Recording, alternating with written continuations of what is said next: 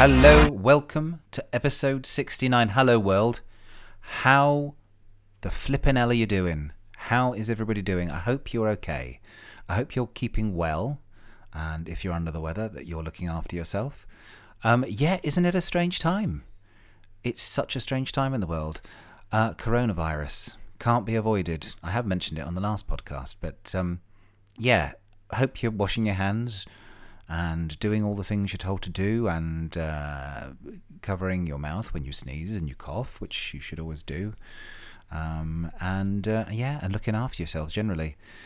Um, yeah, I I'm a bit thrown by everything really. It's it's such a strange time, and uh, I think there's so much misinformation. Um, and what is the right thing to be doing, and what is the correct information, and do we need to panic buy, and all those things. Um, I, I don't buy into the panic buying thing, but I have found myself going into the supermarket and putting extra things in the trolley that I wouldn't normally eat, like tinned spaghetti um, and other such items that I, I don't know. So even there, even though I'm trying to remain calm, keep calm and carry on, I am thinking in, uh, ahead just in case of worst case scenarios. Um, and hand gel has run out all around the world. Um, I'm clinging on to half a pot that goes around with me at the moment. That'll be gone soon. Um, yeah, so what do we do? What do we do? I suppose the only thing we can do, I mean, they're saying don't just keep calm and carry on. Somebody said in, I think it was in The Guardian, don't use that old adage because we need to be a bit more aware of things and not carry on as normal, and that we might not be able to carry on as normal. Um, at this point, I think it was yesterday, that all the schools in Italy were closed. So, um, yeah, we'll see what happens in the UK. I don't know what's happening in the part of the world that you are in.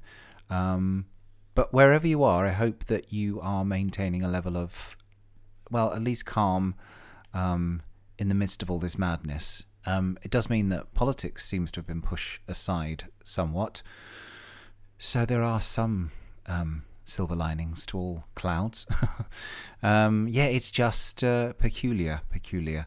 But anyway, all I really wanted to say is that look after yourselves, um, keep clean, and um, I have today out and about today. I did notice um, a a mother had wrapped up her. I suppose the child was probably about five or six.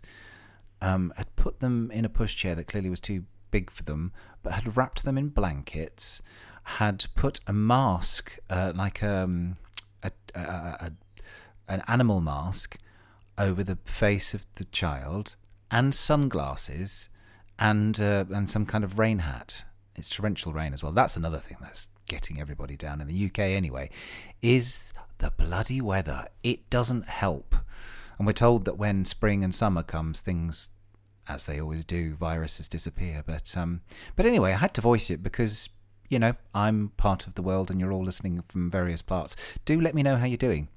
Do tell me how you're doing, um, and uh, if we can be any consolation to each other, and if I can be a calming influence, then so be it. I'm here.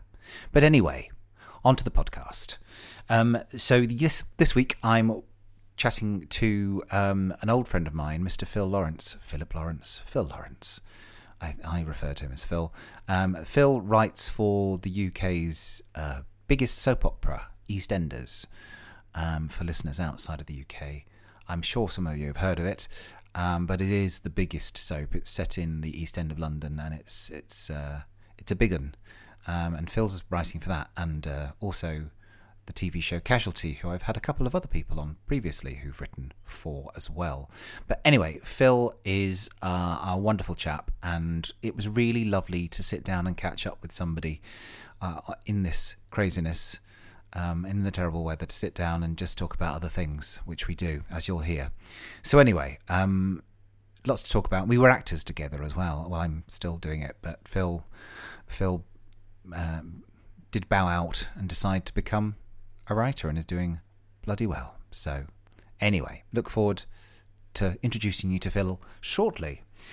Um, yeah, so I suppose really I'm going to jump on to uh, a recommendation, something positive um, that's been cheering me up in this strange, strange time. Um, there's an album by um, well, it's a he he is a called Caribou. His real name is Dan Snaith. He's a Canadian, um, and he's released. I think it's probably his third album. Should have checked on that. Um, called Suddenly, and uh, it's it's it's brilliant, and it actually sort of somehow, without being miserable, sums up for me where we are in the world. It's not political. Well, I'm sure it is in some ways, but it's not. It's not. Um, and he's not singing about certainly about viruses, but um, it just uh, the atmosphere. It catches a certain atmosphere. It feels very now, um, and I don't mean that in a it's trendy. In a just the atmosphere of the world, but not again, not in a negative way. I'm not quite sure what I mean. Listen to it and you'll find out. But yeah, um, Caribou Dan um, has uh, he's got a falsetto voice mainly, um, and there are some brilliant tracks. The one that I would take you to that um, anyone who listens to um, Radio 6 will have heard, I was told by my sister, previous guest, um, that they've been playing on Radio 6, so it's clearly a, a bit of a banger, is a track called Never Come Back. Um, and uh, I have that on loop sometimes, and yeah, it's kind of got an insistent, persistent, driving beat um, and driving keyboards, um, and it's it's wonderful. Uh, other tracks are on it. It's kind of across of all sorts of styles. Um, some of it's just like perfect pop. Um, some of it's uh, piano house, but it's got a lot of synths and rock and jazz guitar, so a lot of different influences. Um, and I think it's a really interesting album. And yeah, so so go and if you are following my recommendations, go and do that now. Discover that now on iTunes or Spotify or wherever you listen to your music. I'd say that's the one. Um, and oh yes, TV. We are at the just about to finish. I think there's one more episode to go, and it's not they're, they're releasing it weekly. Is um, Stephen King's The Outsider, and we're watching it on Fox in the UK. Um, and uh, I think it's great. I'm I'm not always a massive fan of Stephen King. Some of the older stories, I really have enjoyed and films, and uh, I love uh, the idea of it. But uh, this one is, I don't really want to give too much away, but it's kind of a very bizarre case of mistaken identities, I suppose, to start with, but it goes much deeper than that. And somebody's accused of a murder, but they seem to be they were at the murder, but they were also somewhere else in the world at the same time. And anyway, it's um, it's some people might say it's a bit slow, but I quite like the pacing in it. Um, and the cast is great. And yeah, go and watch that. Um, and it's esca- again, it's escapism. Um, but I think the uh, the tension that they build and the way that the use of music and everything in that show is is incredible. So that's my recommendation, The Outsider. Um, and yeah, that's it for now, I think, because um, I just want to jump in this week, go straight to our chat with Mr. Phil Lawrence. Take it away. So, right, so Phil, um, yeah, so we've known each other for, we've just worked, said 18, possibly 19, Coming up to coming to 19. 19 years Yeah, yeah, yeah. 2001. in a show called I Am Star Trek, um, which I want you to explain to the audience in a minute. um, but yeah, well, so you were a Gorgon because you were playing Spock was your main, Yeah. and that's the main thing I Yeah. remember you being I got it throughout. because of my pointed ears. Yeah. Yes. Oh yeah. No. I- Yeah. That's the only reason. No, but I remember you ha- adding the. Yeah, that's Yeah. a bit of an insult, really. It's not good enough. I spent years cultivating these Yeah, ears. I do. I pinch them as well. So they- I do. but I Am Star Trek was the life story of Star Trek, really. Not Yeah. all the life story of Gene Roddenberry, but told through Gene Roddenberry's eyes, wasn't it? Yeah. So Gene, um, Johnny Hansel played Gene. Yeah. And he played him all the way through the play, whereas we came in and played the different characters, the writers, the fans, the, stars. fans. Yeah. The conventions. Yeah.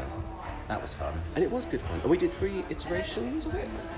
Yes. And we added different stuff each time because Voyager happened and then Enterprise happened, so we tweaked Oh, it each time. Yeah, yeah, yeah, yeah. I was yeah. a big old Trekkie. I felt Rewrites. like I was the resident Trekkie on the show.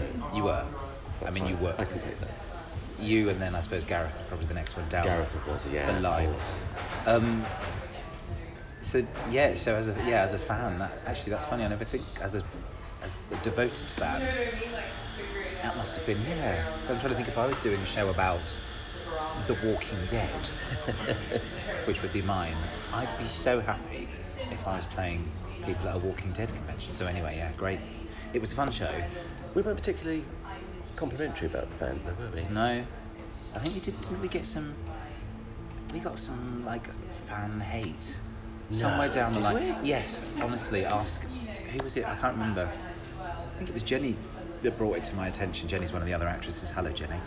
Um, that somebody'd written on uh, like a forum back in the day when forums were a thing. Yeah. Somebody had said really uh, that fledgling. wish I I wish death upon the cast of this show. Oh, they'll get their wish one day. Yeah, yeah, it's going to happen. Um, hopefully later than sooner. Um, yeah, we'll have to. We'll have a look. I We'll have to. We'll didn't have know to, we'll have to Google. Yeah. Google I'm Star Yeah, Trek hate. hate. yeah. Um, anyway, but most people loved it, and um, yeah, there was a good few years. Did you do the musical? You didn't do the musical. No, did I you? didn't do the musical Neither version. did I. Um, yeah, that went on. And when they started singing, we departed. It's Yeah, time for us to go. Mm. But everyone thought it was going to be a musical, didn't they? When you're when you're flying in the streets of Edinburgh. Because we, we did a bit of singing in the show. Yeah. We did a showcase thing, and we made up these songs on the train Oh, going that up was to it. Edinburgh. Oh my god.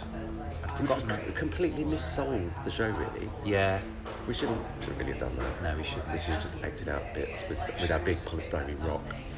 Yeah, I mean, things like those props were the, were enough. But yeah, it was a bit of a cult show about a cult show. Yeah. In a way. But anyway, so that good, was fun. that was a, two three years of work, and then anyway, and then off we went into the world. Um, but yeah, so Star, I am Star Trek. Have a Google. I don't know if it still works in the world as a play, whether it's happening in America. I don't know. Star know. Trek sort of died a death for a bit, didn't it? It's having resurgence now.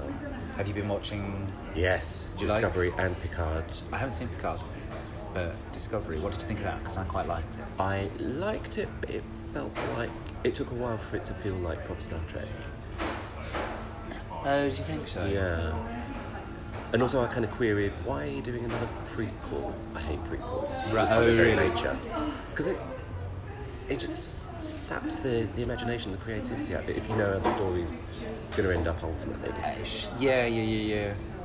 And it becomes contrived. So, Enterprise, when they did that, sorry, I'm going off on a tangent. No, no, no, that's what here. And that was obviously that was a prequel to the original Star Trek. Yeah. and they had Ferengi in it and Borg, these aliens that the Federation never met, so you couldn't name them. So I just discovered, okay, sorry, I'm interrupting you, but I read the other day. oh God, this is weird. We're going We are off on going a off tangent. tangent, You can edit this out. but that's fine. Um, that the Borg, they were based on Cybermen. I would not be I read surprised. somewhere, somewhere that that. Anyway, have a look at that. Anyway, sorry, interrupting. Back to Enterprise. well, no, that, that I'd make up his point, but you couldn't name it, and it was just so contrived. The way they shoehorned these familiar fan favourite aliens into Yeah. the show when chronologically they shouldn't Shouldn't have been there. Yeah. So what about so on that on prequels? And there's been a lot of a certain film.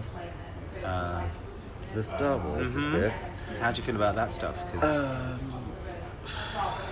I fell asleep in the first prequel and haven't been back ever since. Basically, Uh, it's a honest. shame. So I went into 1999 Phantom Menace thinking, yeah, new Star Wars film, Hmm. brilliant. Um, you know, fanboy child was awakened again. And loved it, absolutely loved it. Hmm. But then when you go back and rewatch it, you go, actually, this isn't very good. And uh, you know, I spent all this energy on it. I feel really embarrassed now. well, no, because it was something that you were so you, you devoted to that it, it's it's horrible when it's disappointing. Yeah, I'm having that with. I shouldn't say, but I'm. I think I'm about to have that with Walking Dead. There's a teen spin-off that's meant for a, a younger audience, and it's all yeah, and it's not going to have as much tragedy and how how teenagers deal with that world, basically. I'm not sure if I'm happy with that. Anyway, Weren't sorry. younger audiences watching The Walking Dead anyway? Do they I need their think- own spin-off? Exactly. I'd just be like, oh, it's just watered down. But anyway, It's quite nice that they can do these kind of iterations in that universe. It might not be for you. Like with Doctor Who, for when they cash. did. well, yeah, exactly. So that's the end of the day. isn't it? When they did um, the Sarah Jane Adventures and Torchwood, Oh, yeah, it was like there's a true. Doctor Who for the grown-ups Yeah, and for the yeah. kiddies. yeah, I suppose Torchwood was a bit more, a bit more trendy, I suppose, in a way. And I don't think I'd recognise Trent Trend if it came up and sashayed in front of me. Use the word sachet. That's good. um, so yeah, so got yeah. So anyway, that's how we know each other. That show, Star Trek and science, which we'll come back to. We'll talk about in a bit. Um, so back to the very beginning. So where you were born and bred. I was born in a little town called Erith in the London borough of Bexley. and to tell you, to sum up Erith, um, they built a new sports centre and they had a competition to name it. And the winning entry was Erith Sports Centre. I grew up in the, the place with the least creativity and imagination Brilliant. ever. Yeah. Have you ever seen? Where's another tangent here? But have you? It's a, a live French and Saunders in concert, and they ask the audience, "Where are you from?" And somebody shouts, "Erith," and then Jennifer looks at Dawn and says, "Sum up Erith," and Dawn just says, "Erith is Erith," and the audience fall about laughing. And that was the first time I'd heard the, the word and the name Erith, and then, I mean, now I see it on the train because I live in the same line. Of course you do, yeah, yeah. Anyway, Erith. I think Liz Smith said Erith's not twinned with anywhere, but it does have a suicide pact with somewhere. nice. Yeah. So yeah, so Erith, born So, and bred. So yeah. and you were there for ha- till what age did you? Till my twenties. Oh, okay. So Good, you, big you- old long you time. did grow up there. Yeah, and stay yeah. there. That's that's where. Yeah. Um, so how? My parents are still there. Oh, your family's all. Yeah, Yeah. yeah, yeah, Okay. So we love you, Erith. I'm sure. It's, it's, yeah. I love you. Erith. Um, but so school for you, how was? How was school? Did you, were you academic? I Um, feel like you were. I think I probably was actually. Yeah. Um, school, in retrospect, my education was not that great. Right. although secondary school I was in I was in the grammar stream. We had a grammar stream now comprehensive. So I did Latin. You had a stream. Yeah. Oh, that's So like interesting. the, the the clever people that passed their Yeah. like clever the people the people that passed their eleven plus Yeah, yeah, yeah. were put in this grammar stream, yeah. Oh, so how was that being? Did you get? uh, That, surely that's going to set up animosity. It didn't really No, it didn't. No, no. And it was, a, it was you know, I was in that with people that I knew from primary school. So Right. it was you know, it was a, yeah. It wasn't different. It was, I didn't feel like we were treated differently by Right, anyone okay. else either. It's actually probably quite a clever idea to not remove children from the people they've been with up to that point, and then suddenly plonk them in in another school in another building, like away from the rest. That's quite a good idea, actually. Now, well done, school schooling system. I don't, I don't know what the, the thinking behind it was, and it didn't. I didn't get any advantages from Right. being in the grammar stream. Um, yeah, they're quite reverse really. Right. But you're saying was I academic? Yeah. In our third year, we didn't have an English teacher. Our English teacher left and just wasn't replaced. We had a st- stream of supply teachers, um, which in some ways was a bit rubbish. But I just grabbed a stack of notebooks and sat at the back because no one was talking to me anyway, and I just wrote loads of stories. Oh, really? Yeah, Ah. I wrote these big sci-fi epics. Oh, that's And interesting. I, I hated it when That's- a, a supply teacher came in and said, right, today we're doing crosswords. Or, Yeah, I was like, oh, no, just leave me to do my own thing. Yeah. Whereas everyone else was just mucking around. So I guess I was kind of academic and booky. But also writing it rather than story reading it. writing at that at that stage. Yeah. For pleasure. Yeah. Oh, I'd, I'd written since I was, you know, since I Oh, was so right. That's always I'd been. always- oh, yeah. okay. All right. Written sort of fan stuff. I think Uh-huh. my first story was a Doctor Who story, obviously. Brilliant. Um, so, but but it wasn't an unhappy time, and no. Well, kind of wasn't. It wasn't. I had a really happy childhood. My parents were great, Yeah. and they, you know, I never wanted for anything. They really scrimped and struggled to to keep me and my brother happy, which was lovely. Um, but school life, um, I was bullied. You know the usual story. I don't think. I'm not sure it was because I was gay. I think. I think I must have been somewhat effeminate and obviously stood out being different, and so anything that's different, people just shun, don't they? Um, They're looking for it. Yeah. yeah, yeah. Just to protect themselves, so that they're in with the in crowd, just Absolutely. push someone else out. Yeah, yeah, yeah.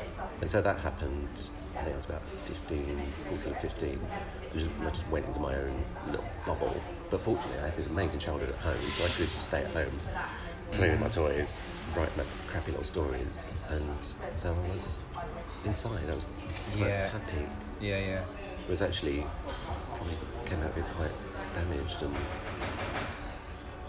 Yeah, I mean, I always wonder, and this is a question I've said to other people, is that actually having that as part of the process, and not saying necessarily about being uh, LGBTQ, um, but just actually being creative, that it feels like a lot of us have had, um,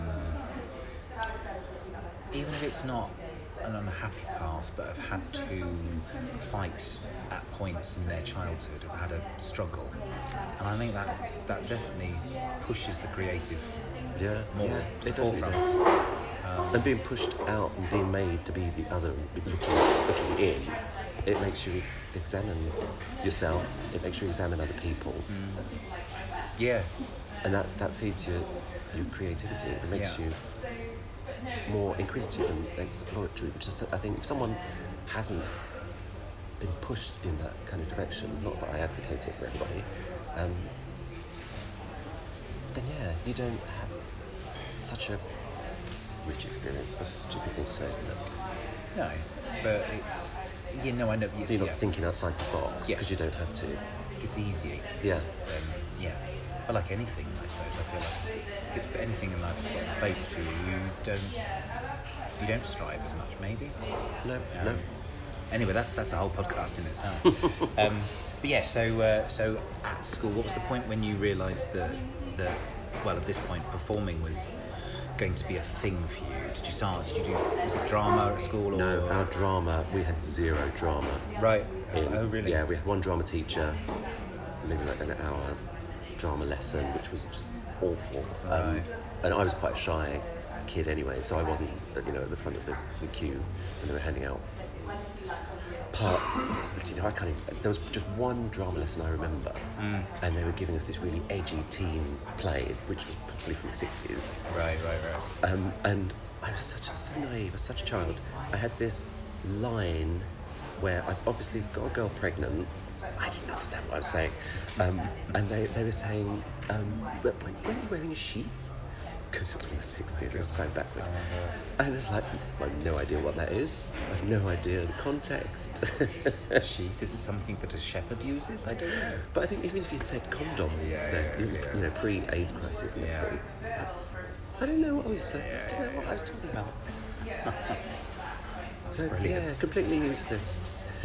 But yeah, so so no, so school. So when so when did when did acting become a thing? I'd left school. I was 19. Um, no, later than that. I, I was in my early 20s. Mm. I'd left school. I had my job. I had a mortgage. I bought a flat. And At nineteen. yeah, Oh, I didn't know you'd done that. Wow. Yeah. Okay. Um, yeah, no, not 19, but 21, 22.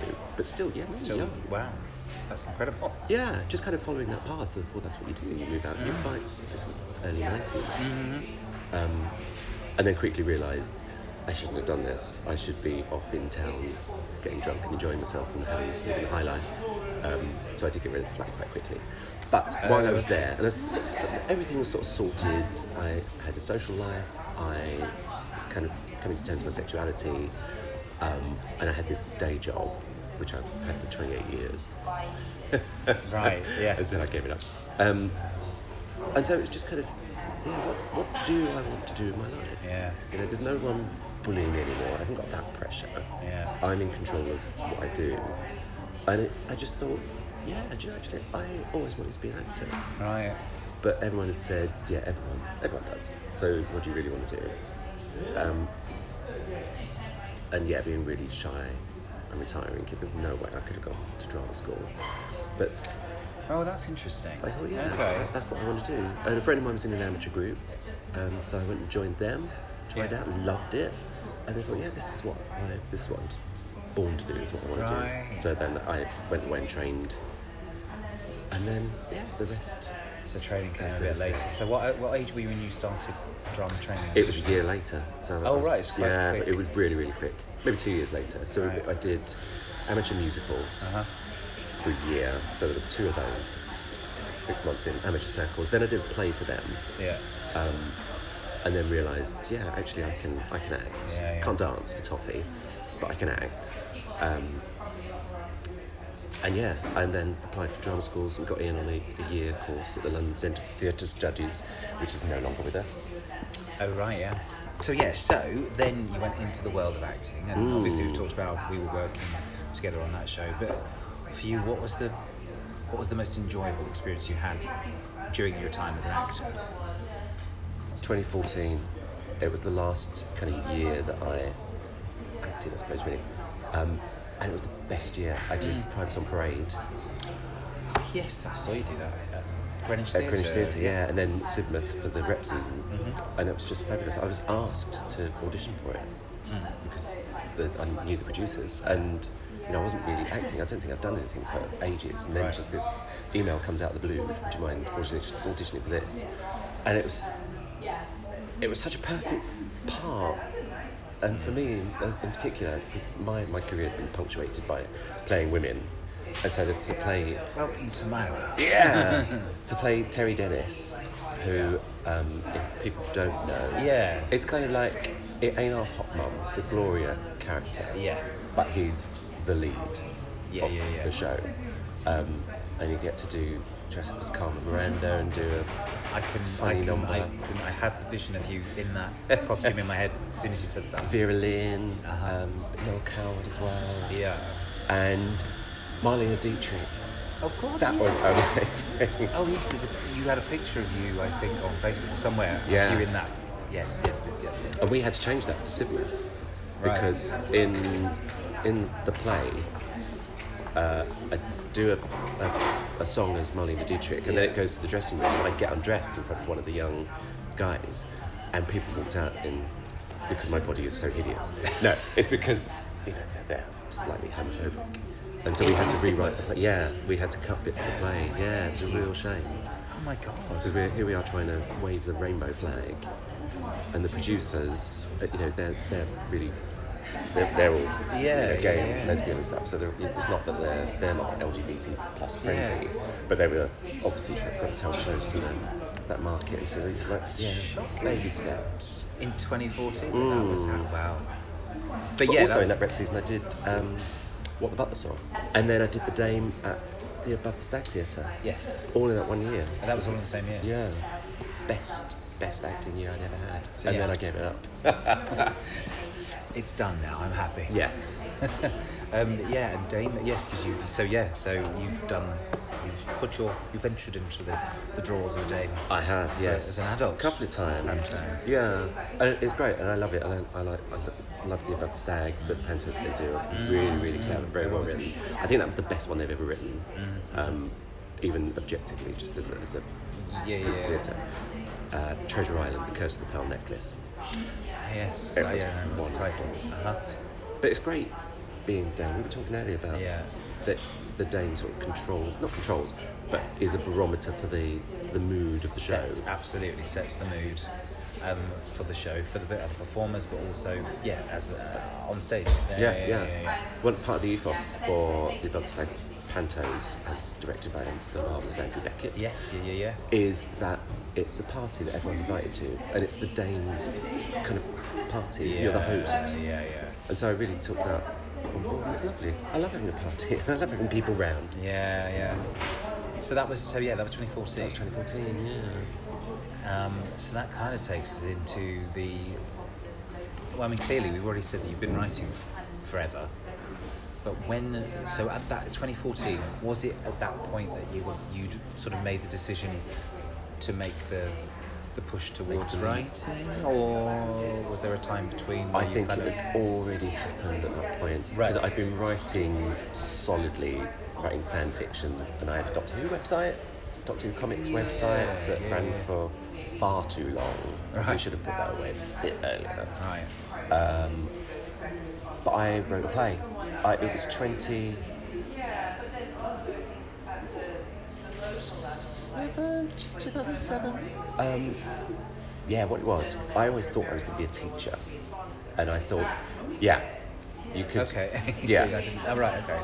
Um, and I thought, yeah, you can play around being an actor, but if you don't make a success of it, you've got to go and train to be a teacher by 40. And I'd reached 36 and thought, right, I'm going to have to start thinking about university and teacher training stuff. And I thought, no, I don't want to, I really don't want to. Let's write a play instead. Let's have a crack at writing. So, yeah, did some courses, wrote a play, um, was working at Union Theatre doing a piece, and I showed it to Sasha there. Um, she didn't read it, but she said, Ophelia, you're a writer now. We want to do an adult Christmas show. Why don't you write it and we'll put it on? So I did that two years running. What a, what a gift to be. See, this is a funny thing when you go back and, and you go, oh, these things have, of course, yes, right, yeah, yeah, yeah, yeah. Yeah, so, So, it's behind already- you. Oh my god! And then you had now. Okay, there we go. I'm thinking s- Phil had the. Um, I would say I would describe it as Lee Bowery Yeah. he- head makeup. Yeah. Actually, That yes. was- that was that, right? That was that, yeah. That was a, a joy of a. Yes, there you go. There's a your life light. Right. Yeah. That was a long time ago. That was yeah, eleven years ago. So it was a, a Christmas show, not a panto. Um, Yeah. 'cause I, did, I didn't know how to write panto, but it was kind of fairy tale characters and a Yeah. murder mystery. It's kind of a dark horror, and I played the narrator that spoke only in rhyme, Yeah. Yeah. which was really nice. Again, it's that kind of Dane role. es- Essentially, I was yeah. sort of the bridge between the, the audience and the, Yeah. the story. Story. And it was lovely. It was, that was a really nice job because everyone was just so, because I was the writer as well, it was so respectful.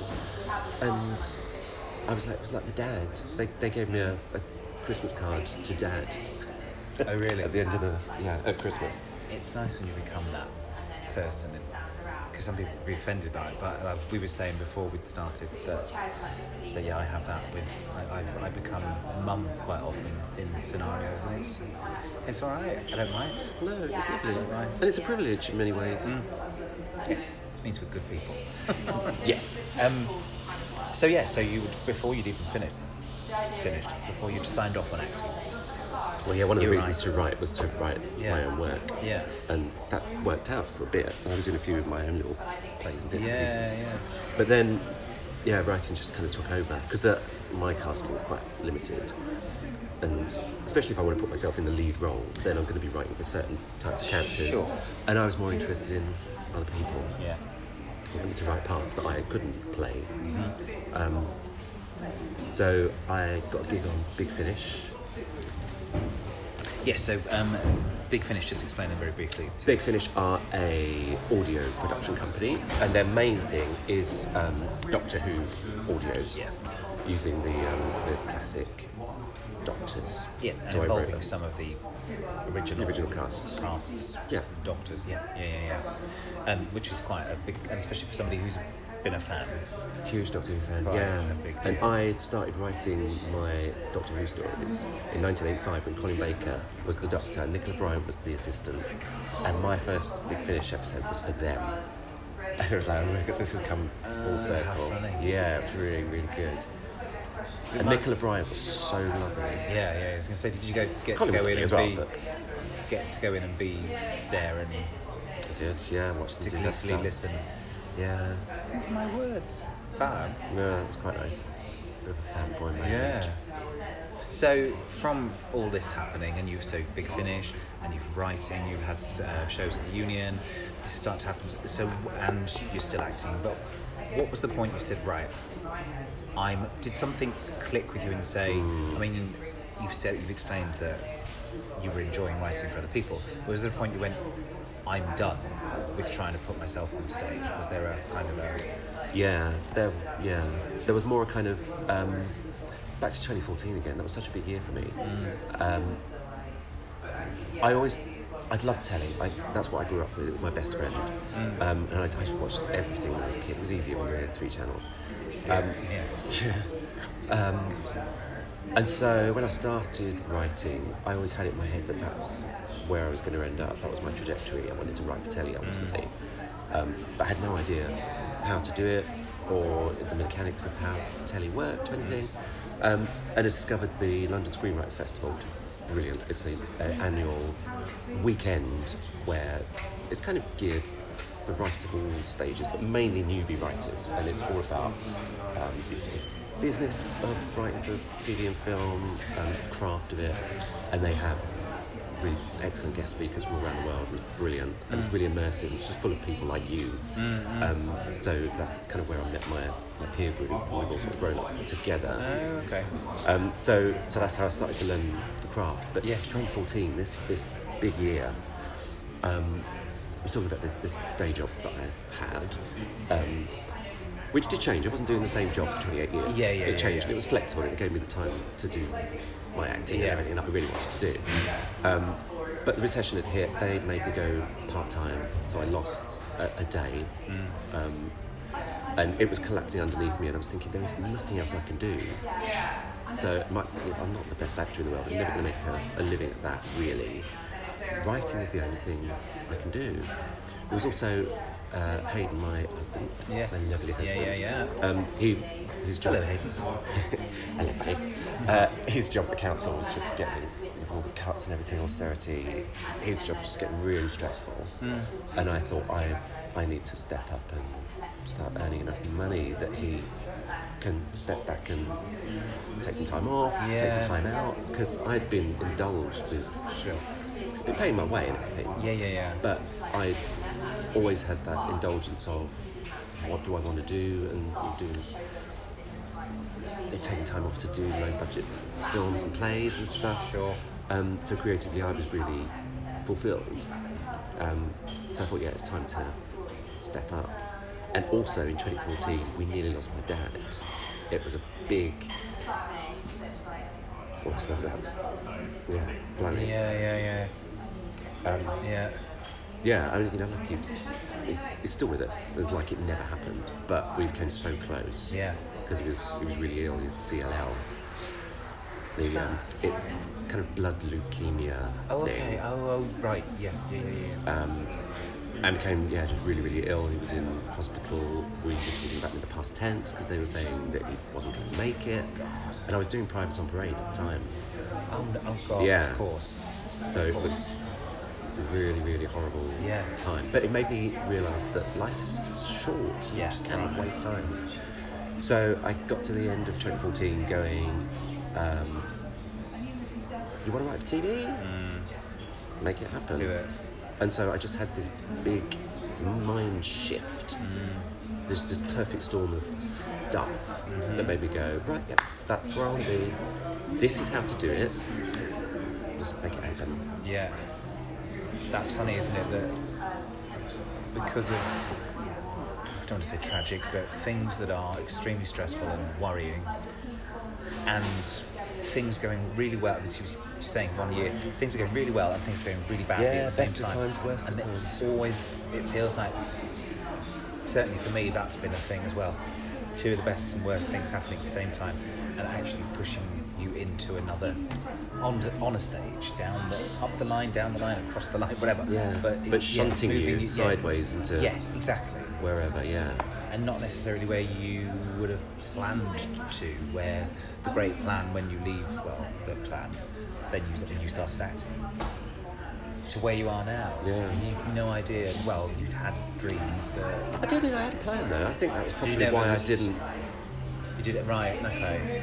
It's probably why I wasn't really that successful. Whereas, you know, I'm not saying that I'm hugely successful as a writer, but uh, I had a plan. You're doing all right. Yeah, yeah. Oh, yeah, I'm doing, doing I'm all doing right. fine. um, but yeah, planned. I think there's a lot to be said. For so it. then it became that you started. Yeah, yeah, and it was just a massive punch in the life Mm. and just knocked me for six. And I'm a completely different person because of it. Yeah, no, I think yeah, Loss will do that. Yeah. Or Neil, Neil Lawson. Well, yeah, and this is why I feel I feel a bit of a fraud because gone through all that, but we're still going. Well, amazing though that, that you did have that. To, yeah, yeah, yeah, yeah. No, but um, certainly for me, it's uh, it's been a thing. Grief has been a thing. Yeah, and yeah. we talk about a lot, and I'm happy to talk about.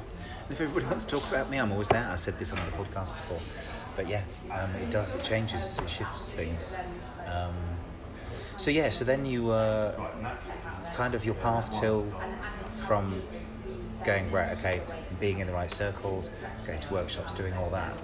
You were saying earlier it took you about sort of four, Took years, four years, yeah, and here you are now with uh, EastEnders and Casualty under your belts, yeah. and loving it. Absolutely love it. Yeah, pinch myself every day. Were you? Uh, did you follow EastEnders? I mean, you were, have you always been a, an EastEnders watcher? No. No. And this is why I, I. It was quite a cynical move to go. Continuing drama, they take new writers. That's how I'm going to get in. So on the surface, it was quite cynical. But the more I think about it, the more I realise, actually, no, I, I do, I do love EastEnders. Yeah. And it, I always felt it was like my soap because I, I was there when it started. Yes. I was so Same. Mm-hmm. excited when it started. Um, although I missed the first episode because I was up in town with my nan. but they, they did the omnibus, so I caught up on the Sunday. Do you remember they used to do the, um, if you missed an episode, they had a phone line. And you phone it up, and it's Pauline Fowler saying, Oh, I'm really glad you phoned. You never guess what's happened this No week. way. Yeah. I don't know how much it cost. I probably ran up a huge phone bill phoning that every week. Really, I didn't know that existed. Yeah. Wow. That was brilliant. Obviously, it, uh, it must have died a death because there were storylines that Pauline Fowler wasn't privy to. She couldn't, Yeah, yeah, you couldn't she phone her up and say, couldn't. You know, Dirty Dan's got my daughter Yeah, pregnant. yeah, yeah, yeah. Oh yeah, yeah, that would make sense. Oh, how funny. So I'd always grown up with nice the idea. soaps, and we always had the telly on. Like I Yeah, said, telly was my yeah, friend. yeah. Mm. So Coronation Street, Emmerdale Farm, as, as well as remember the plane crash. yes. yeah, it's funny that then now we've had Tony, who's previous previous guest, Yes, Uh, I heard Tony's thing. is yeah, and it's funny how there was a point where we were doing play readings and actings together, and and now everybody's yeah, it's all changed. Yeah, because I was in reading of Lightning Strikes Yes, with Tony, God. with David Ames. that's right. David And how Ames that's was all- Mm. in. I did a reading of my first play, and he played the, the young ingenue part. How Oh, funny is it? And you've have you written? You haven't written Holby. No. No. I was going to say that was that was funny when Tony and Tony's writing for David, and that that all coming. Yeah. Yeah, together. it's uh, a. small world. it's a Whatever mine. you do, even if you did, even if you leave acting, you still end up with the same people. I don't know. But um, but yeah, it's- um, yeah, we're all connected. It's all the same industry. but yeah. So to go into Elstree and that first time when you knew you were, it, the job was yours. you Yeah. were totally excited. Oh yeah, beyond excited. Yeah, And just to just be up there at the TV studios, something magical about TV studios and, that, and that history. When you step off the train at L Street, there's pictures of Barbara Windsor and uh, Harrison Ford. Just- Uh-huh. Right. Do you know, I was at BBC TV Centre last week just for a talk with Russell T Davies, the lovely Russell T Yeah, Davies. yeah. And I've never been in TV Centre, and I've never been that close. Been in TV Centre next door. Yeah. I've never been up to the donut. And so I went in, took photos. It was just, Oh, my skin was just buzzing. Yeah. Because it's like, oh my god, the history. Standing where French and Saunders argued with the concierge. Yes. No, I yeah, I, I, I went a couple of times. Yeah, it, but it felt like it was it was a bit more like Dis- yeah, I've never been to Disneyland, but it was kind of I'm not really interested in Disneyland. It was like "Oh, similar vibe, I this is guess. Yeah, magical. yeah. And, yeah, as you say, thing, and it was always the beginning of television shows. And people arriving at it was always a big deal going through those gates. Yeah, yeah, yeah, Yeah, iconic. yeah. And to feel that you're you're part of that. Mm-hmm. That was that was the big thing when I did my first EastEnders. It was part of the um, uh, the Ruby rape storyline, and I felt Okay. a real kind of privilege to be adding a chapter to that Yeah. ongoing story.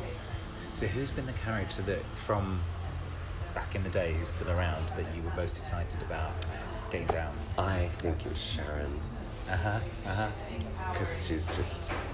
I think I met. I love a diva. I love I Yes. love a big, strong woman character. She's, Sharon's brilliant. She's been there since the beginning. She's been and gone, Been a gone, but, but she always, was there. in She the was there first- right at the. Yeah, yeah, yeah. Yeah. Wow. Okay. And she's yeah, she's been she's a really, really, really nice lady as well. I met her at a Oh, Christmas really? party. Uh-huh. Um, obviously, don't have a lot to do with the actors, but we Sure. met we met Tish, Uh-huh, uh-huh. and she was lovely and yeah, a real star. I felt In, the old, old school yeah, way. real old school star. She was Quite glam. She was quite camp. And quite. Yeah. Sure. Of course. Um, and yeah, full of fun. And she spoke to me and Hayden about gay issues and stuff. And just for those like five, ten minutes, Yeah, we felt like we were the most important people in the world. Uh-huh. She made us feel like that. And I thought, that's, That's- that's, the essence of that's- star. I was in, in awe. And I don't do awe lightly. Mm-hmm. yeah. No. Absolutely. That's no. But it's nice when that happens and somebody that you've got some respect or time for gives it back. Yeah, It's and is nice. Yeah. Because yeah, sometimes yeah. you meet people behind the camera, they could be bit ego-filled Yeah, we've and- always yeah we've all encountered those people. No names to be mentioned. Absolutely We'll not. talk about it afterwards. yeah. Um, well, I'm glad that was that was yeah how exciting. Ooh. Um, and I mean we'll talk about other things as well. But just for your kind of how do you foresee your future now as a writer? Obviously ongoing work with soap and Yeah, but really loving what's what's the- the for EastEnders.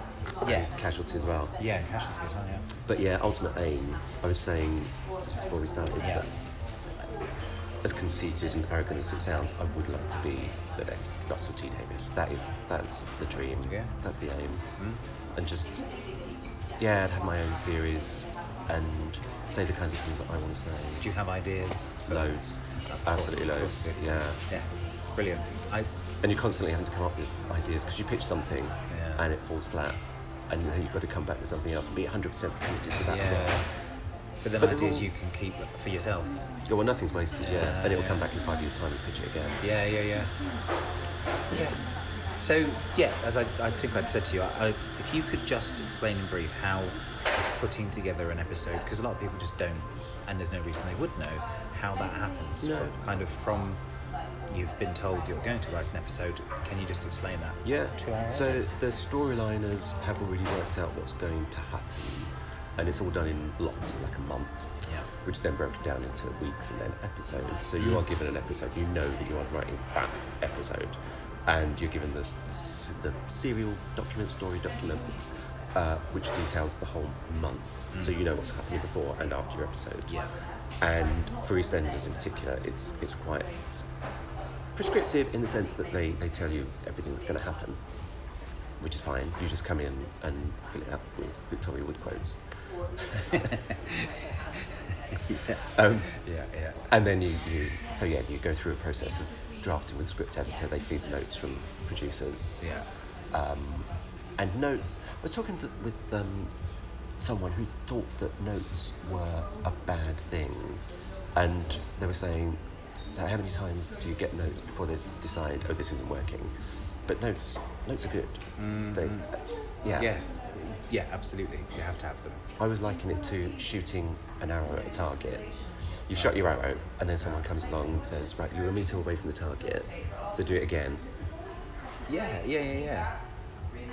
But and it's that's- not it's not it's not a telling off it's just Yeah. this is this is what you need to I think a lot of people would think if people in a, in a lot of jobs, I suppose, outside of our world, if you get somebody telling you to redo a thing, hmm, it's, It's like you've done it incorrect. wrong, yeah, yeah. But it's only in our well, not in, in, in, cre- in creative world, creative worlds that that is part of the deal. yeah E- Yeah, even with acting, if you don't, if you don't get notes, then I'm worried. But um, yeah, so but isn't it funny you have that That's funny because that I, people I didn't still think- have that mentality of, I don't want to be told off by the teacher Yeah. and so when you get notes even when it's good you feel like you're being told off Right, and you yeah. have to really sort of fight that childish instinct so I can Yeah, completely that's understand where that interesting. person was coming from but but that's the process you know you Yeah. do four drafts and also you continue drama you get stuff changing as curveballs Yeah. you get actors that suddenly are unavailable or they're changing the storyline. Sure. You've got to implement those changes really quickly. yeah.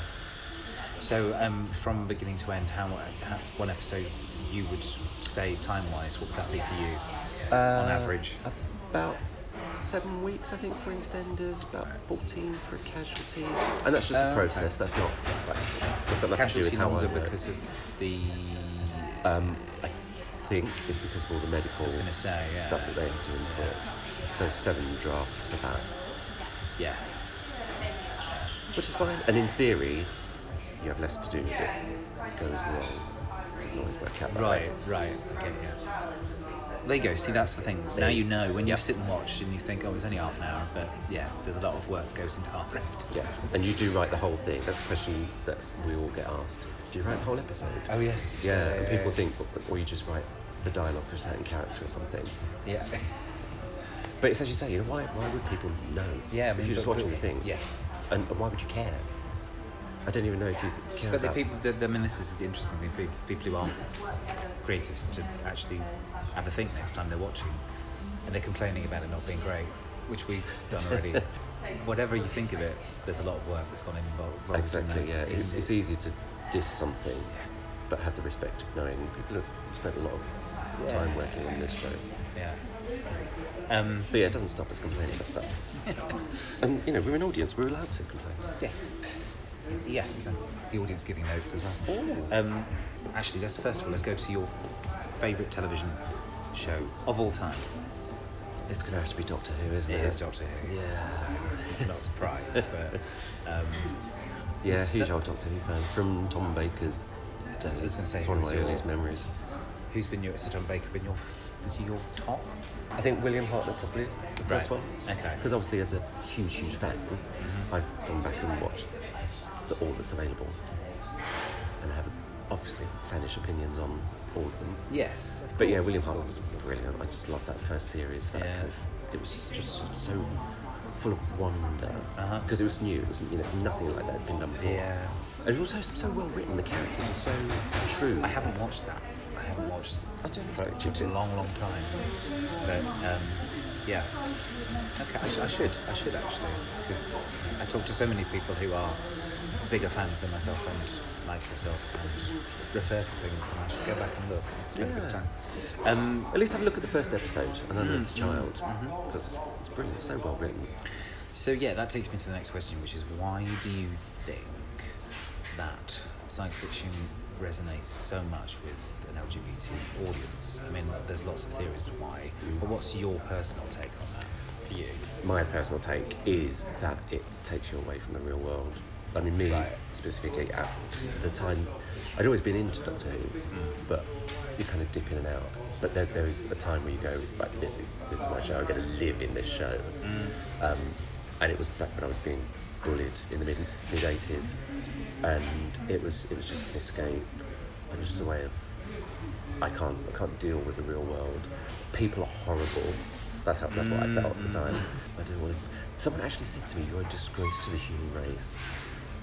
And that, that really cut It Another- made me go- another another kid. child, yeah. And it made me go, Well, if you're Human the human race, I don't want to be a part of it. So That's- Wow. Okay. yeah, so that's another reason why I just went off into a sci-fi world. Did 'cause it's you- just a happy place? So, so you probably did though, because I used to, as a child, do you remember Space 1999? Yeah. Uh-huh. I used to fantasize that I was a character in that. Now there was a, ca- the, I can't think of the female character's name, but she was able to transform. Yes. Yeah.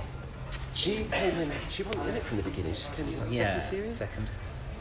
and that she, was, just so vibrant. She and, was glamorous, vibrant, Yeah. exciting, could be anything. yeah. and I would play Space 1999 with friends, and I would be, I created a, a male that I was her brother or cousin or something, because that was the closest I could be. and there was something a little bit glittery and special about her. Yeah. And so for me, that was my escaping into be- being an alien. It was being an alien. But it's funny that. Do you know, I was I was really strict on my sci-fi. Right. So her, she'd always turn into animals from Earth, wouldn't she?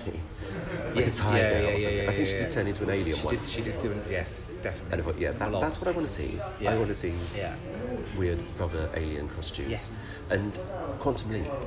When Oh, okay, Quantum Leap yeah, yeah. started, they said, oh, it's this new big sci fi thing. And I watched it, like, this is not sci fi. This is just sci-fi dressing around an American drama, and that's really boring. Give me space. Give me laser guns. Well, exactly. That's interesting. I'd probably see it differently now, but, Yeah. but yeah, if it wasn't, if it wasn't aliens, if it wasn't otherworldly, it wasn't, wasn't so. That's interesting that it was that somebody even brought it to you and said, mentioned to you about this world. So yeah, choose another world then. Yeah, I will. yeah. All right. It's really interesting that you were playing her brother or her cousin. I was Leela. I was Leela from Doctor Who. Oh, you in just my go pants straight and in. vest. Yeah, yeah, with a little plastic knife chucking around. Yeah, Leela or Wonder Woman. Wonder Woman. Oh my goodness. And Lindsay Wagner. Bionic yes, Woman. Bionic Woman as well. Yeah. So yeah, it was always Yeah, it's another thing. with Toys. My, my parents were really good at getting us the, the toys that we begged for. Yeah. And they they gave me dolls that I asked for. So we had the Bionic Woman. We had Holly Goodhead. From James Bond, which is, in retrospect, what an awful name. yeah. I mean, For a child's toy as well. you couldn't do that now. Um, And Princess Leia. Yeah. Yeah, sure. Yeah, it's funny that yeah. So that I yeah. That- I love that you just went straight in. Like I'm just going to be them, whereas I would always be adjacent to. Yeah, funny. um, so okay, so yeah, so that's your. So outside of okay, here's a slightly trickier question. So outside of science fiction, what would be your favourite television show of all time? Of all time. Obviously, um, Stepdad. Yes, obviously. If Johnson's listening. Um, do you know what? Life and Love's a sh- of a She Devil. Do you remember Choice. that? Oh yeah, yeah. That the was- original. yeah. Yeah, yeah. Yeah, not the film. Judy film T. not- Wallace. Yeah, Judy T. Wallace. Yes. Yes. Um, Yeah, that was so good. and Patricia Hodge, Dennis Waterman. It was just one of those big dramas that was just big, larger than life, and it was about it was about identity, which is my big old thing about people being their true selves. And it had that kind of sci-fi element as well. That this, this Yeah. woman had been put upon, and here she was getting revenge on people. She was the outsider. Yeah, exactly. And and she was sort of calling on mystical Yeah, forces. yeah. Oh no, I loved. I yeah, I loved it. Found it a little bit. I found it a bit scary. Yeah, in, yeah. a, in a good way. Um, God, well done, good choice. okay, and so I mean, something you haven't mentioned is um, has music been part of a big part of your journey? Yeah, it hasn't. It hasn't. 'Cause I was dreading this question. What's your recommendations for music? My music is so backward. If I haven't got Alison Moyer on a loop, it's the Radiophonic Workshop. Although I've I've recently discovered Spotify, and so it's opening me up to new things. I've discovered Lizzo. About Oh yeah, I ten years later. I did a Lizzo song, Panto last. Oh really? Which yeah, one? Um, Juice. Ah, In a, in, in a fantastic. leotard. Oh God! Yeah. Please tell me this video. I think there is. Which you won't watch, but I will allow you to. I'd love to watch it. Um, yeah. But yeah, okay. But yeah, Alison, good, good choice. Yeah, and she's been there all the time. There's every album. There's a few songs that go, oh my god, that takes me right back to a Have certain. you ever seen her play live? I have. Yes. Um, saw her in Jersey last year. In Jersey. Jersey, randomly, yeah. We were doing a park run. Went Right. to Jersey for the J. We were doing her alphabet. Right. Oh, Stupid. Um, and I discovered that okay, Alison Moyer interesting. was um, was doing a gig. So it's Just by chance. Yeah. So we literally landed in the plane, dumped our bags, went straight to the, the concert. And brilliant, yeah. Yeah, yeah. So I've seen her a couple of times. I don't, have I? No, I've never seen her. I haven't seen her live. She's fantastic. Um, where would people find you on social media, actually? Twitter. Twitter? Mm-hmm. Yeah. Philip at no at Philip underscore Lawrence. Oh, okay. nice and that's- easy. Yeah. And I am on Instagram as TARDIS Jedi, but I've never posted. I think it's just one of those things where Facebook signs you up Oh, you and just- gives you loads of friends. I'm like, How did I get here? What? Why am I getting notifications from Instagram? uh, Once you start, once you pop, you can't stop. It's I will really, start. but it's also yeah. that kind of what's what's a good thing to post as your first? food. Really? Okay. apparently. Food or, I'll do a or, lunch. or um, shoes, new shoes, food. Um, yeah, somewhere to Noted. start. Thank you. Um, thank you, Phil, so much. Thank and you. We'll probably have you back again um, as things progress in life. Well, it's been an absolute pleasure. It's So Yeah. nice to be in your company. I know. Thank you. Thank you. Ladies and gentlemen, that was the wonderful, marvellous Philip Phil Lawrence. Um, thank you, Phil, again. Um, do apologise for some of the background noise. We were in the Purcell rooms in on London's glorious South Bank. Um, it was just uh, it's just a great location, um, and was expecting slightly less ambience, and I have tried to take some of the noise away. Anyway, so apologise for if well for having ladies talking about coffee and business in the background. Anyway, gang, have a wonderful couple of weeks. I should be back in two three weeks time. Um, stay safe, stay well, and who knows where we're going to be when I join you again in the next episode. Keep listening, keep subscribing. Thank you again. Speak soon. Bye.